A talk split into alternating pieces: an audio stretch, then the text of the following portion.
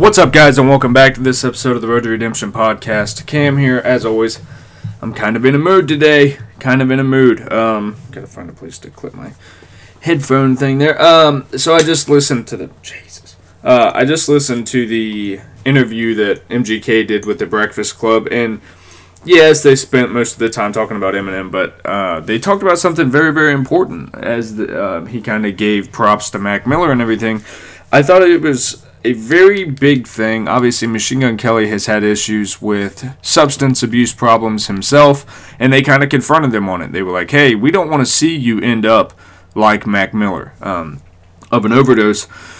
And M G K said something really, really beautiful, I think, in the sense of, I can appreciate it too, because I've had substance issues problems. And his quote was, you can't expect as a world to break people down constantly and them not want to escape. You know, because we hear it a lot. We hear people talking about, oh, well, how can you have all these problems when you're so filthy rich? And, oh, it must be so hard being a millionaire and all this. But then when they when they do their craft and they are, you know, they act or they paint or they create a YouTube video or a social media account or whatever, on whatever scale, we're so fast to turn around and go, well, look at this piece of shit, and look look at this, and look at that. I have a whole fucking episode called You're Not Gary V, where it's me shitting on people who are trying to imitate the example that Gary V's put out. So I'm I'm just as guilty. I'm not casting any stones here, but we as people are so fast to be like, well, fuck that dude, and do this, and uh, look, he's doing that, and he's doing this, and he's trying to act like this person. Who gives a shit? If that's what makes somebody happy, let him go.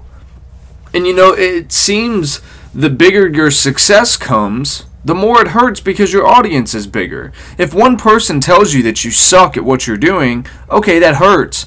But if a million people are telling you and commenting on your pieces of art that you're putting out, and this guy fucking sucks, and he fell off, and this and that and this, and then you wonder, like, why do they need to escape so bad? And when you, if you watch it, which I highly recommend you go and watch The Breakfast Club, and I don't usually recommend them, um, because I'm not usually a fan of Charlemagne, but if you look at the part where they asked M G K about his substance abuse, he sits back and you can just see it.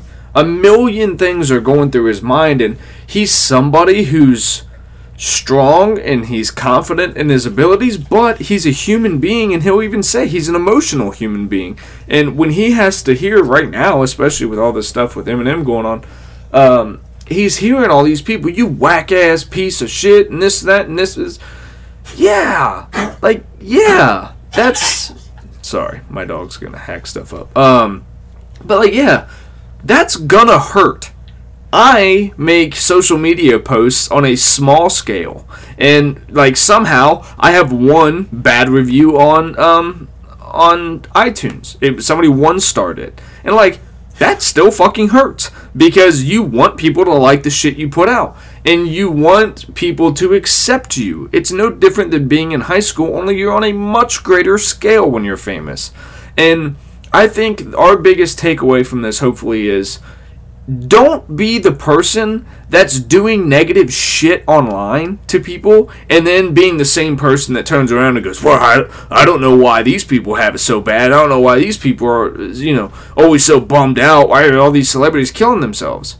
It's because of fuckheads like us and our judgmental, uh, holier-than-thou, self-righteous bullshit that we all do to each other. Well, your thing doesn't look or sound or taste or smell like my thing, so ah, fuck that thing. Instead of going, hey, I don't get it, you know, eh. But that doesn't mean I can't support this person. That doesn't mean that I, I definitely don't need to click a button, type angry shit, and send it to that person. Like, I don't know. I just, when I looked into M G K's eyes as he was talking about this, you can see a lot of pain from somebody that's, again, come from a lot of pain, myself, and substance abuse problems. When that look that he had on his face took me back in time to a, when I was sitting on my tan microfiber sofa going, I know, I know that this is going to hurt people. I know that I'm hurting people every single day. I hate myself. I hate the way I feel. I I hate everything about this.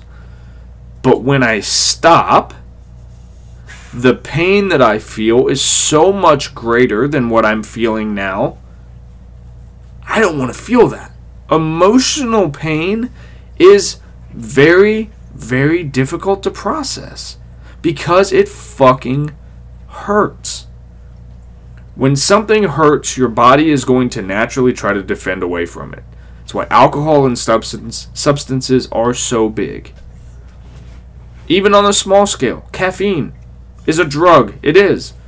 But we most of us need it. F- guys, look right here on my table. I have two Yerba Mates, and I've already drinking four today.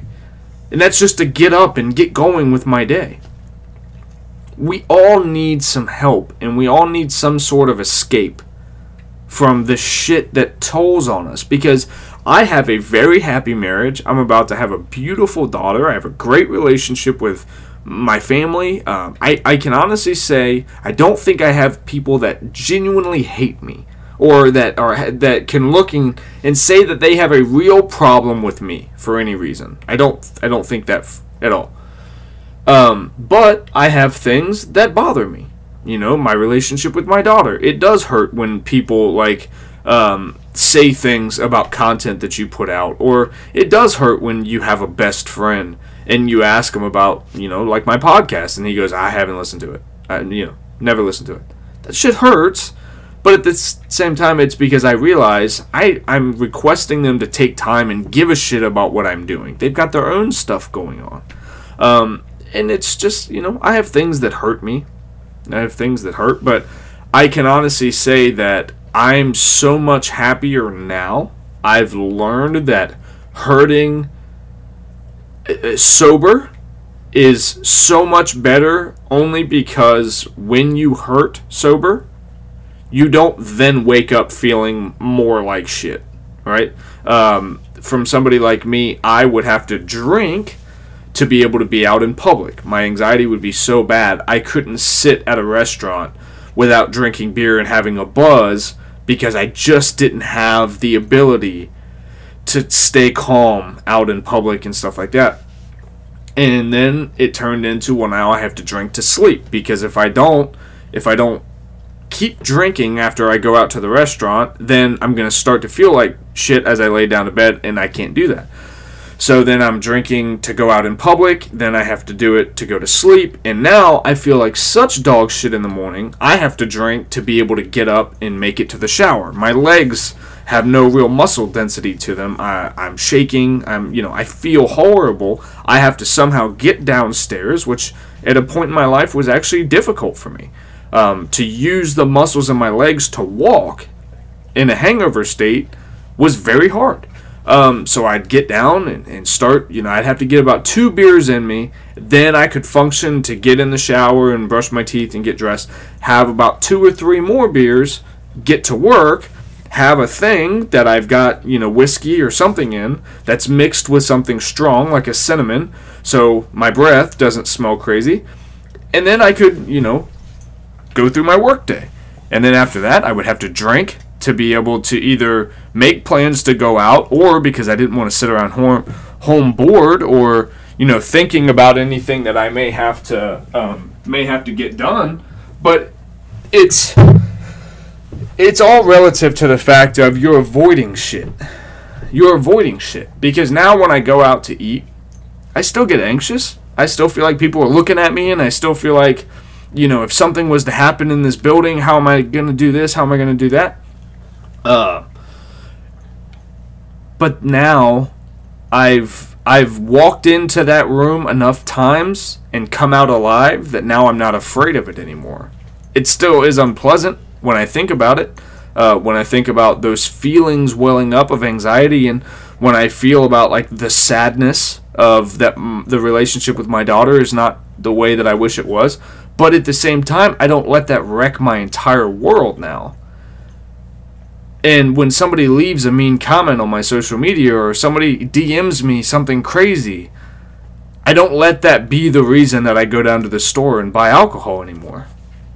I just go, okay, I get it. Not everybody likes me. That hurts. It's a reality of life, but not everybody's going to like me. There's going to be people who actually despise what I'm doing and, and hope that it never works out. But at the same regard, I can control how I respond to it. And if I respond with kindness and love and everything like that, and I just stay sober, my day the next day is, is so much better. Um, but I know that I'm kind of rambling here.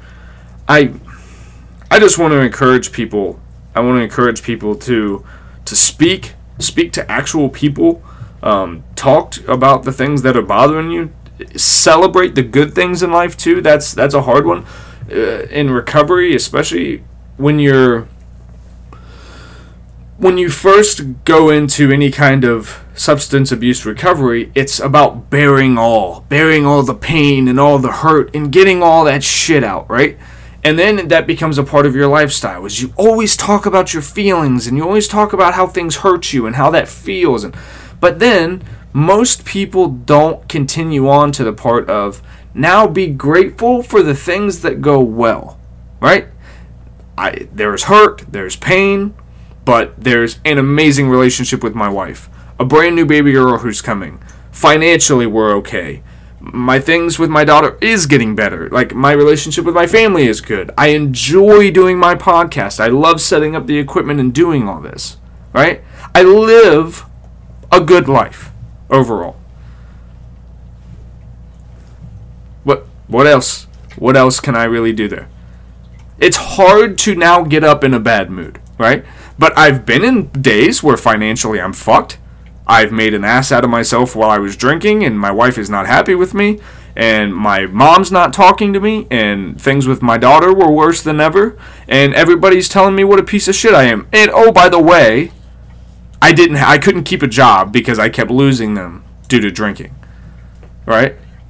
I've been there. Where, you know, uh, things aren't great. The greatest thing in my day was that I, at some point I would still be allowed to be selfish enough to go down and get more alcohol. And then I would enjoy T V and I would laugh and I would be distracted. But then when I realized that in recovery, when I don't do those things, I get to now see the sunshine, right? I get to see the sunshine when I walk out my door because I'm not in jail. Or I get to feel the fall breeze on my face because, and it's not in a rec yard of a jail because I didn't go out drinking. When I became happy with seeing the sun and the wind again, when I was grateful for that every day, everything else started to get better. That was a very pivotal moment in my life when I looked up at the sky and said, I'm grateful for the wind, for the sun, the warmth of the sun, the people moving around. I'm grateful to see every single one of these things because yesterday I couldn't. When you look at everything from that basic fundamental of gratitude, you find it hard to have a bad day. I have people that talk shit about me all the time. Don't care. Don't care. Can't control it. Can't control it. And wouldn't want to. Because to change that situation, I would need to sit in a room with that person and go back and forth and banter and this and that, and I'm not this person anymore, and you should... Nah. Don't have time for it. Don't have time for it. I've got too much shit that I'm doing. That's good. Right? And then, on top of that, this will transition nicely into... Uh, what I wanted to talk about as well today, relationships, right? Now, I'm not talking about my marriage. Um, m- me and my wife are fantastic, and I always want to put that disclaimer in because I don't ever want there to be, you know, my wife listens to some of these. Um, she's very busy as well, so she doesn't always get the chance to, but um, in a relationship, right, I find that a lot of the time there's somebody who's doing a lot, right? They're going to work, they're trying to invest their time into their spouse while also trying to have their hobbies and their interests and the things that they like in relationships outside of the marriage. Um, not not a bad one. Um, like friends and stuff and family, personal relationships. And then there's one person who's doing a lot of stuff, right? They they work, they do their hobbies, they do this, they do that. Everything's moving all the time. But rarely do they turn around and invest in the relationship. They will when it's convenient, right? When they want to go to an art gallery, now they'll make that into a date. But they're they are going to the gallery anyway. Or if they want to go to a concert of a musician they like, they, they'll make that a date thing, but they would have gone if the date wasn't there. Make sense? You get it? Where I, in the situations that I'm seeing, the other one who's putting into the relationship, they'll go on that date because it's a date with them, even though they don't really enjoy the, the concert that they're seeing. But if they weren't together, they would have been doing something else, whatever they like to do, right? And I find we treat the people who we love the most, the most like shit, because you expect them to be there the next day. You expect them to always put up with the way that that is because everybody's comfortable, right? Eh, we're married now. Where are you going? It's bullshit. It's bullshit. Let me explain something to everyone. The worst thing you can ever do to a human being is nag at them. If you're saying all this stuff, this is what gets people in a lot of trouble. You're saying all this stuff. Uh, I love you. I want to build a life together with you. I want to have kids with you. I want to buy bigger houses and go on vacations. I want this stuff. ninety percent of the time, you're invested in your shit. Nothing to do with anybody else. Your shit. ten percent of the time, when it is about family, it's still about going in the direction you want to go. There's going to be a time where one person grows and grows and grows and grows, and the other person doesn't. Because now, someone who has loved you and supported you, you've put them in this box where they do things to assist the way that you live, and they've lost themselves in the process. So when you find that you're nagging at someone, going, well, remember, we have to do this, and then we have to do that, and then we have to do this, and you remember, you've got to get this, and you have to do that, or else none of this works. You're nagging at someone because they don't want to do it, right? When you hear the famous marriage fights, well, this motherfucker can't figure out how to load the dishwasher or change over a load of laundry. It's not the fact that that guy has an issue doing chores. It's he doesn't want to do them for you. If you leave me in a room by myself, I will always keep that room clean. I will wash the clothes however I could. I would never leave my space a mess, even if I didn't have a wife, right? I have a wife who I love very much. So when she comes home from a day of work and I'm off, especially after I've done shit like talking to a microphone for an hour, I make it my point to ensure that the house is nice for her when she gets home. Because I love her, I love a tidy space, and I want that for our family. It's best. Less clutter, helps you sleep better, scientifically proven. It's just nice. And I want to do that for my wife. When you have very little regard for the other person, and you're making them live in this life that is just kind of their the feature to your life, they don't have a lot of purpose. So keeping a clean house doesn't really matter because now they usually suck themselves into a T V show, a YouTube channel, uh, the gym, something. Something else outside of that. Now people start growing apart, away from each other.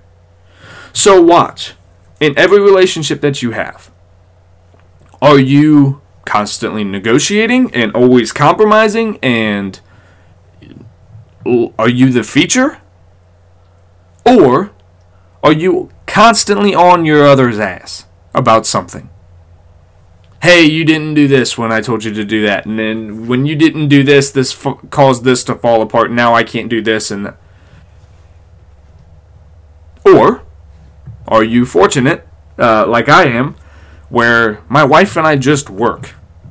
Everything that we do is for the common greater good of ourselves, uh, of our family, and what we're doing. There's never time when someone's like, yeah, you know, I don't... I don't really want to do that. We understand what it is when we're together. It just works. Um, we both just look out for each other. And I say this all because when your relationships are suffering, you suffer a lot. And and I don't want, um, I don't ever want to see that for anybody. So I'm talking from some past experiences that I've had, and I have friends that I talk to on a daily basis that are constantly in a state of emotional panic, um, mainly because something in their life is off. You know, something in their in their home life is really suffering. So, for me, that that's a part of the lesson I wanted to talk about. I did want to get into a little bit of uh, current events. Give me a second. Current events. I wanted to talk about this freaking Kavanaugh thing, and I know I'm probably going to lose people to this or whatever. People are going to be pissed at me, and it's going to almost, I don't know. I don't know if it's going to contradict what I said earlier about saying negative things, but uh, okay. Judge Kavanaugh, who is Donald Trump's pick to go to the Supreme Court. Supreme Court judge position is a lifetime position. You can never lose it unless you want to. Um, I don't think. That's how it's always been. It's a lifetime job. It's like having tenure. He was supposed to be confirmed as the, again, Supreme Court judge, like this week. On Monday, I think, a lady comes out and says thirty-five years ago, when he was in high school, he sexually harassed me. She didn't claim that he raped her. Claimed that he sexually harassed, made a comment, groped her, something, in high school. Okay? Uh, and then, so that puts all this confirmation thing on the block. It stops it, because now there's an investigation of some kind. Then the lady comes out and says, well, I don't remember what year it was, I don't remember the exact details, and I don't really remember... Uh, his name. The name slipped her mind for all these years. During a therapy session, her therapist uncovers some of this for her, of who it was. So, okay, now we're having a different conversation. Now, it's not maybe him, kind of hidden somewhere in your subconscious. There's this event that happened. Even though... this man's been in the headline news for all the time lately.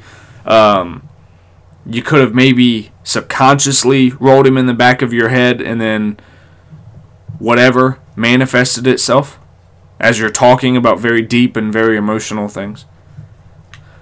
But thirty-five years, you're going to come in now and try to wreck this guy's entire existence when even you... are not really sure. Now, I want to I want to say this. I have very close people in my life who have been sexually assaulted and, and molested. Very close people in my life. Any victim of a sexual harassment or sexual assault case should be the loudest in this conversation. For the simple being, if you report something thirty-five years later, one, you can't be expecting much. There would be no physical evidence that would be at all obtainable, aka Bill Cosby, that would pin you to that. So you're saying this now about, at the time, a child. He was in high school. He was a child. You're testing his character as a man now in his fifties. Hmm. Or were you sent as a political pawn to hold up a hearing so that way your person could maybe have a better chance to win? But, in the same time, you're willing to ruin someone's life. You don't know what could happen to this person. Because, Lord knows, our justice system is not set up that you're innocent until proven guilty. You are fucking guilty until something happens that shows that maybe it was somebody else. Or it never happened. But then, when things come out and these allegations are made, and they go, ah, yeah, nothing we can do, no way we could confirm that that happened. He's now always known to have this sexual assault case over her head, and nothing happens to this person. Even if they f- prove it, flat out, she lied, didn't happen. Nothing happens to her. But Kavanaugh's wife, kids, family, reputation, all goes up on this, eh, don't give a fuck, pedestal. It's wrong. It's wrong. If something happens to you, I get it. There's a time of grieving and denial and acceptance and anger and sadness. And I get it. There's a process that your brain has to physically go through and emotionally go through.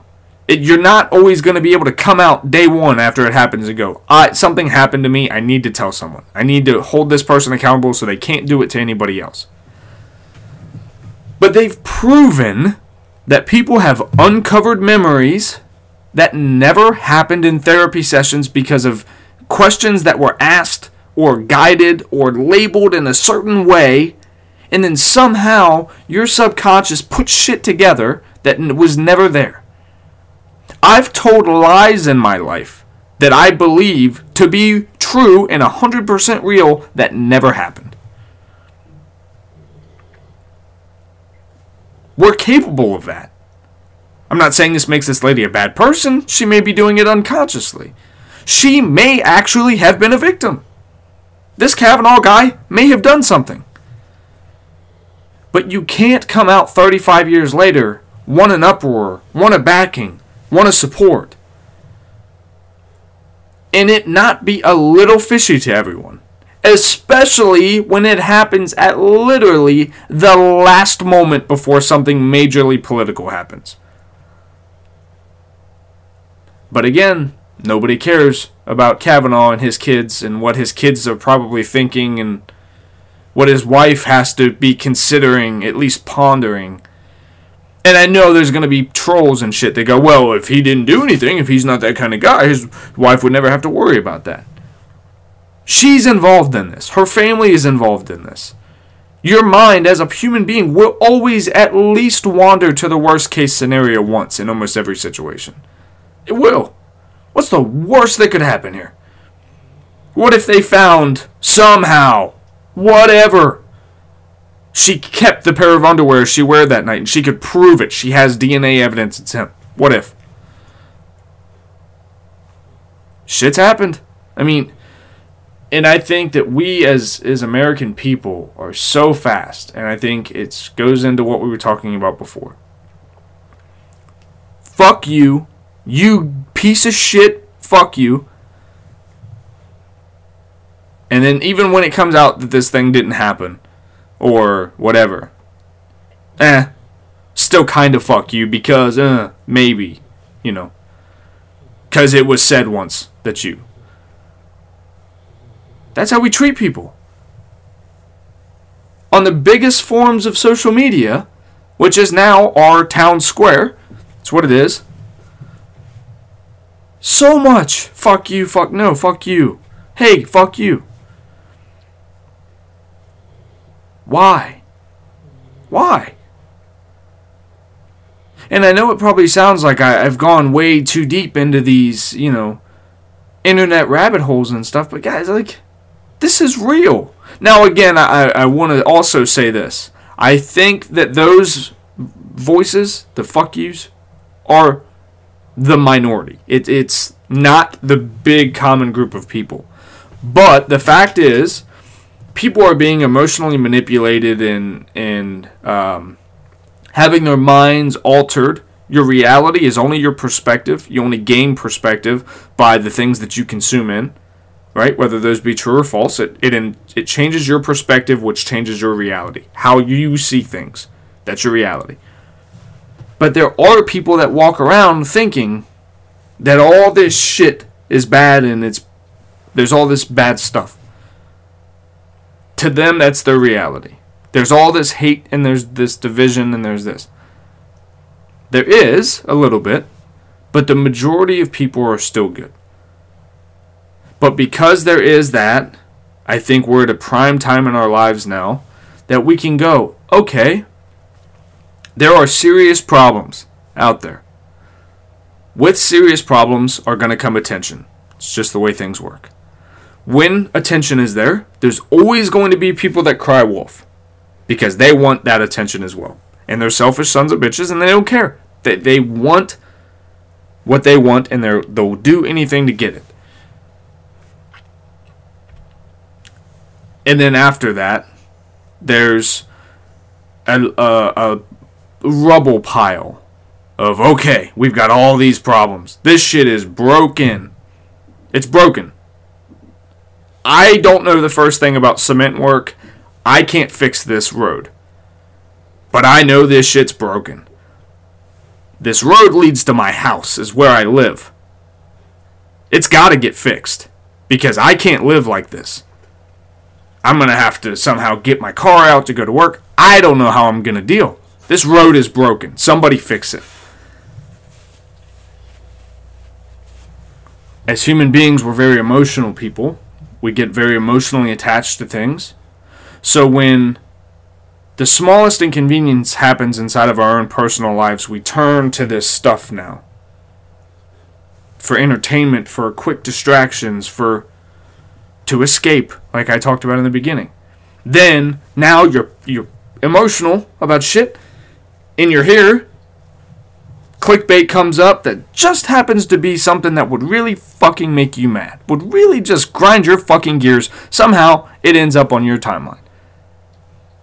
I'm not going to go into why that happens. Now you're here, and you're a cocksucker motherfucker. Now you're that person that causes shit to happen in other people's lives. Just because you needed an escape and someone inside of that cesspool of life manipulated your need for an escape. Trust the sources of your escapes. When people show you that they don't give a fuck about you, believe them. If someone has been treating you like shit, believe them that they show that they don't give a fuck about you. Leave. Go away. Live a better life. It's going to be harder, but I'm a living example. If you leave when people show that they don't give a fuck about you, and you leave, things suck for a little bit, and then they get significantly better. And then guess what? Now your life is happy. You're good inside the walls that you live in. Things aren't perfect, but they're good. Now I don't need to go to this all the time for things. I don't need gratification through Instagram. And you know what's funny? Last night, I posted a, a picture of my wife and I, and I put likes and followers will never beat genuine love and support, right? And I'm talking, I'm I'm shitting, kind of, on likes, followers, the Instagram, whatever, um, the Instagram addictions that we have in this country. And this picture, as we speak right now, is sitting at nine hundred sixty-six likes. That's more likes than I've probably gotten in a couple months since I stopped taking my shirt off on Instagram. So as I'm saying, screw the likes and followers, fuck them, right? Doesn't mean much in the real grand scheme of things. Even though I appreciate them, I, I love when people interact with me, but it doesn't define me anymore. I'm not escaping to Instagram to try to make my life what, what I wish it would look like. I'm building a life that I love. So I don't need that anymore. I've matured from that. I still love it. I still get upset when a picture bombs. But it then it does better than, than they ever do. And then it kind of draws you back in. You're like, see? I, I love this. Look, people are good. People love this. People are saying, yeah, fuck the likes. Sorry, I'm swearing a lot on this. I'm sorry. I'm sorry. I'm going to get D Ms of people being like, dude, you swore a lot today. I'm sorry. Uh, but, yeah. So, that that's kind of where I've been at uh, this morning is... Uh, Man, I, I just want to see people live their best life possible. I really want to I want to see people live their best life possible. And I know what's out there, and I know how bad sometimes it hurts. And I want to talk about them, so that way if other people are going through them, um, you definitely don't feel like you're on your own. I don't, I don't ever want anyone to feel like they're going through this life on their own, because they're not. Every problem that you're going through, um, you know, I, I'm sure other people have gone through as well. So... Uh, know that, and let's let's go on a little bit of a lighter note. I've already been talking for thirty-six minutes, and I've also kept the YouTube camera rolling pretty well. If you guys keep hearing that my vo- voice goes in and out, it's because I go over and stop and restart the camera, because it will it will shut off. Um, let's let's take it on a lighter note. My wife, my wife. got me this flannel. She knows how much I love flannels, and I've told her forever, I don't wear winter coats. They're too, especially the big, like, nineties kid ones. Looks like you're wearing a fucking uh, air tube around your shit. Hey, guys, I'm going to cuss a lot in this episode. Sorry. I don't want to hear it. I'm not going to keep trying to censor it. Um, yeah.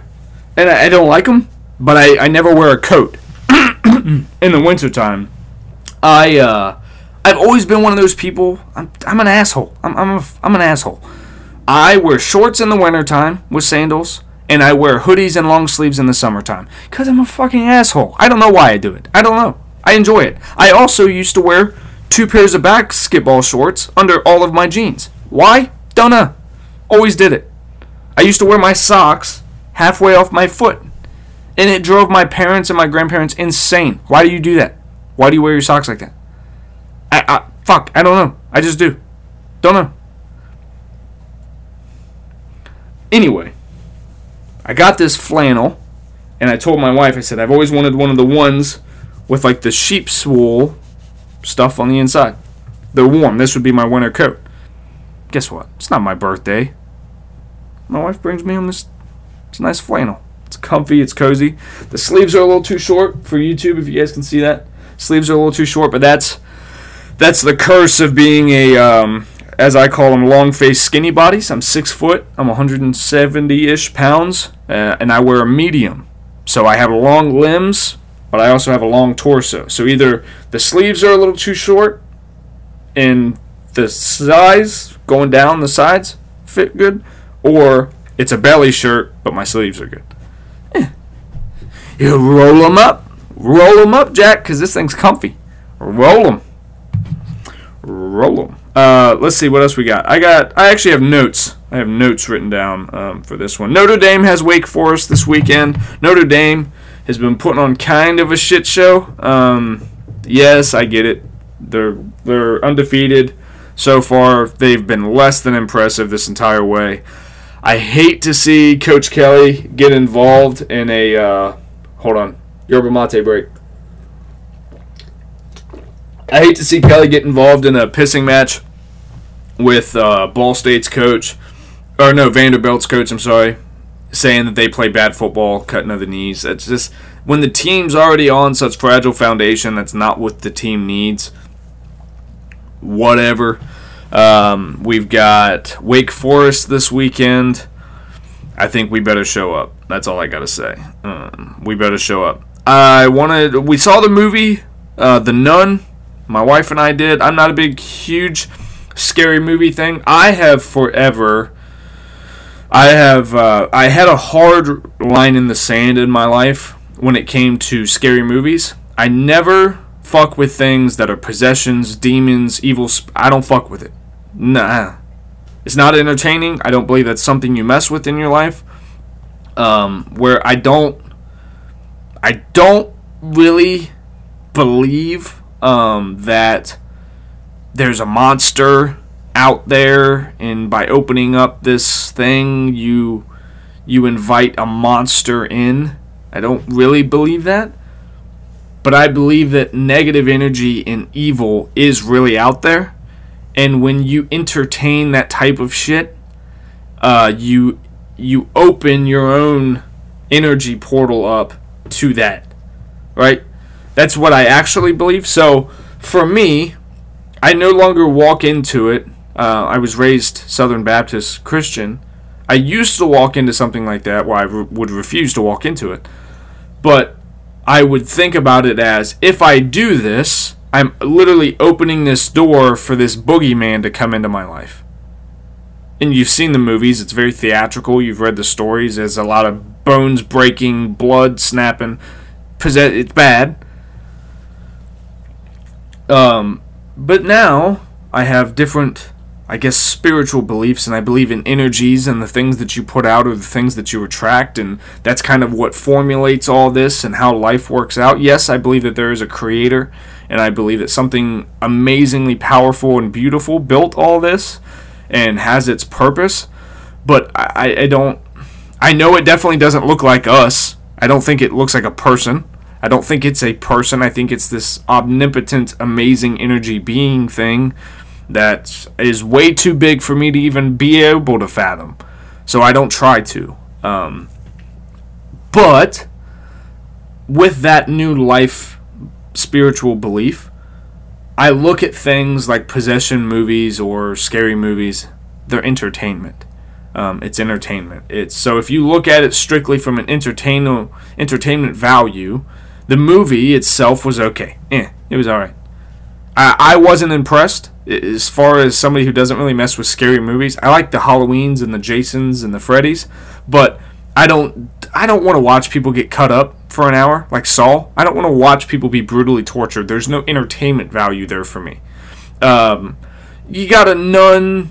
I, I'm not going to spoil it. And obviously, an evil possessed. I think they led to the fact that it was like a demonic thing. Um, was dressed as a nun and kind of working around this thing. This nunnery or what convent? Eh, eh, eh. Story was okay. There was a few parts that you're like, oh, and eh, it was all right. I think that Jason, Freddy, Michael Myers, I think those are solid stories, mainly because that shit is possible. Now, the amount of times that they die and come back, Freddy's not possible. That's a comes out and gets you while you're sleeping, but. Yeah, I'm going to rock you fuckers to sleep tonight, ain't I? Um, Michael Myers, minus the fact of how many times he dies and comes back to life, that's possible. It's a serial killer.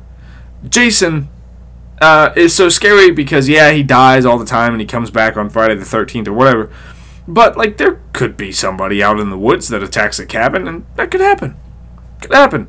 Um, and that came from someone's brainchild, so someone thought of it, and instead of doing it, turned it into a whatever, but, uh, yeah, the movie The Nun, eh, if you like scary movies, eh, I, uh, I like The Nightmare Before Christmas, I love the Jasons, I love the Freddy, uh, not, not so much Freddy, Freddy's whatever, I like Michael Myers, uh, like I said, Nightmare Before Christmas, Sweeney Todd is one of my favorite movies of all time, The Demon Barber of Fleet Street with Johnny Depp.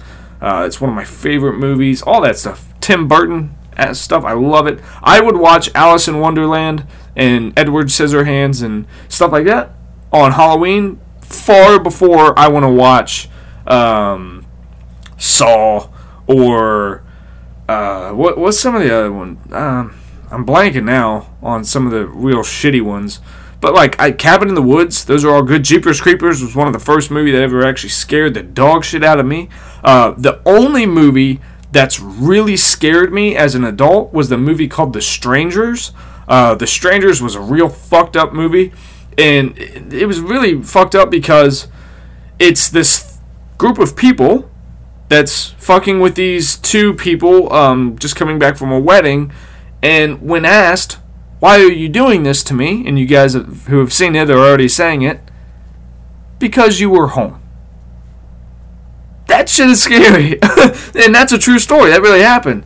Uh, yeah. That That's the kind of shit that'll leave your boy up at night. You know, I, I got to stay up and watch a few stand-up comedies before I can uh, shake that one off. Because, woo-hoo, I remember that one. I still don't want to watch that one to this day. I That was a creepy-ass movie. All right. Let's wrap that. How long have I been going? forty-five minutes. I could tell this in fifteen minutes. Let me check on the camera one more time. Um, all right. Let's tell this story. So, Dax Shepard, uh, who I think is hilarious. He's been a kind of a comedic relief character in many, many things. He started on Punk'd. You guys know who Dax Shepard is. If you don't, Google him. He has a very, very popular podcast called Armchair Expert, which I love. It's awesome.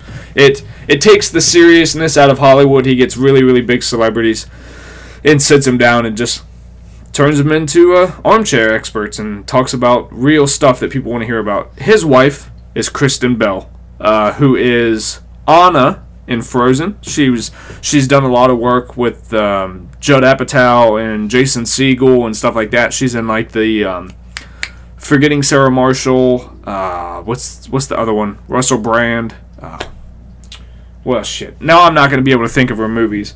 But uh, Forgetting Sarah Mar- it's Kristen Bell. Google her. So Dax Shepard has had a lot of substance abuse problems. And I understand I'm talking about substance abuse a lot here, but it's been in the news a lot. And Dax is completely sober, and Kristen Bell came out saying how she will smoke weed, and she will do it around her husband. And there were people that were like, well, this is awful selfish, and there's this, and there's that. Um, Frozen, Forgetting Sarah Marshall, Bad Moms, great movie.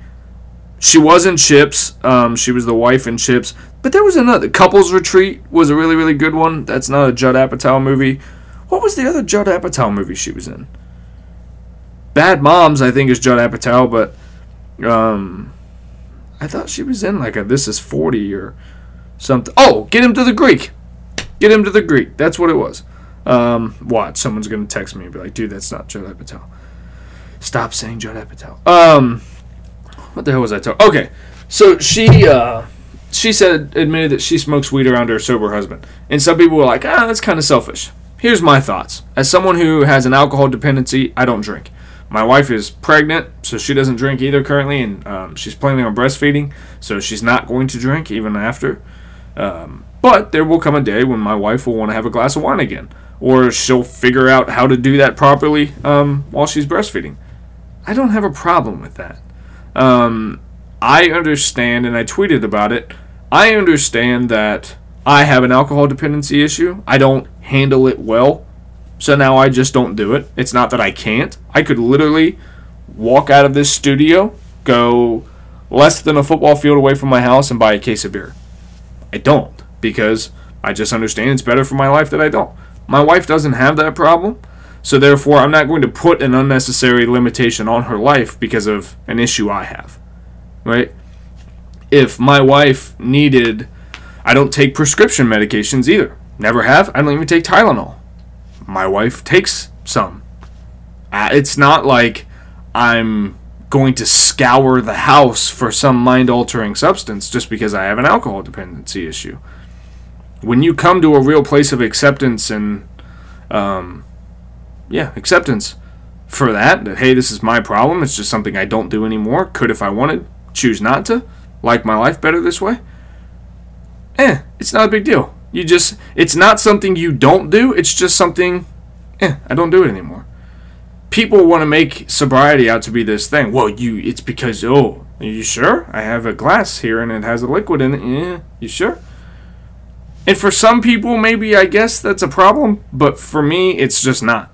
I can go and eat at a place and sit in the bar area and not um, have to get a beer. I, I've understood that place before where I've sat there and I could not. But, yeah, I just don't think that being in any... And I don't even consider myself in recovery. Like, I don't go to A A. I don't do any of that shit. I just choose not to drink alcohol anymore. Um, I do use C B D products, and I'm a big advocate for marijuana. So when it becomes legal here in Tennessee, I'll do that. Um, and I don't think that people a lot of the time would say, well, then you're not really sober. If you're taking these, you know, right now I take C B D, which has no psychoactive effect, but some people would say, yeah, but you're, you know, you're not sober. And then uh, what if a day comes that I'm legally allowed to use marijuana, and they'll go, well, you're definitely not sober then because you're getting high from it. It's true. That is true. Um, but I still don't drink alcohol, and I still choose not to mess with any painkillers, so you call that whatever the hell you want. I just figured out how my life works best. That doesn't mean that anybody around me cannot. So, with that rambling, I think I've made enough of an ass out of myself um, for the day, I'm sure. Um, a lot of my emails are about to start getting very quiet from... from people that support this show, because I've probably made myself out to look like a complete asshole today, but it's how I feel. It's how I feel. Uh, I, I do want to take this time out to thank Zigzag Raps. Thank you guys so much for all your love and support, keeping me going, keeping me healed with my C B D. Uh, I appreciate that for y'all. Guyeki, Yerba Mates, you guys are the best. Love you so much. Um, I hope I hope that both companies... I believe in them. I believe in them, and I think they believe in me, and I think that they are open to people expressing the way they really feel about stuff. The language was probably a little much this episode, but we're going on an hour. Uh, I wanted to thank you guys so much for checking into this episode. If you haven't already tuned out already, if you have not, please subscribe.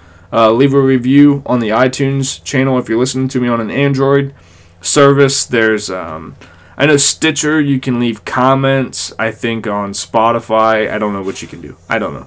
Um, I don't. I only listen to podcasts on iTunes and on YouTube. Check out the YouTube for the uh, video telecast version of this. If you guys want one of the Road to Redemption t-shirts, go ahead and D M me at Cam Williamson Official. And with that, I'm going to let you guys roll out of here. I'm not going to do any music or anything this time. Just going to let you guys roll out. It's Thursday. Hope you guys have a killer week. Know how much I love you. Peace.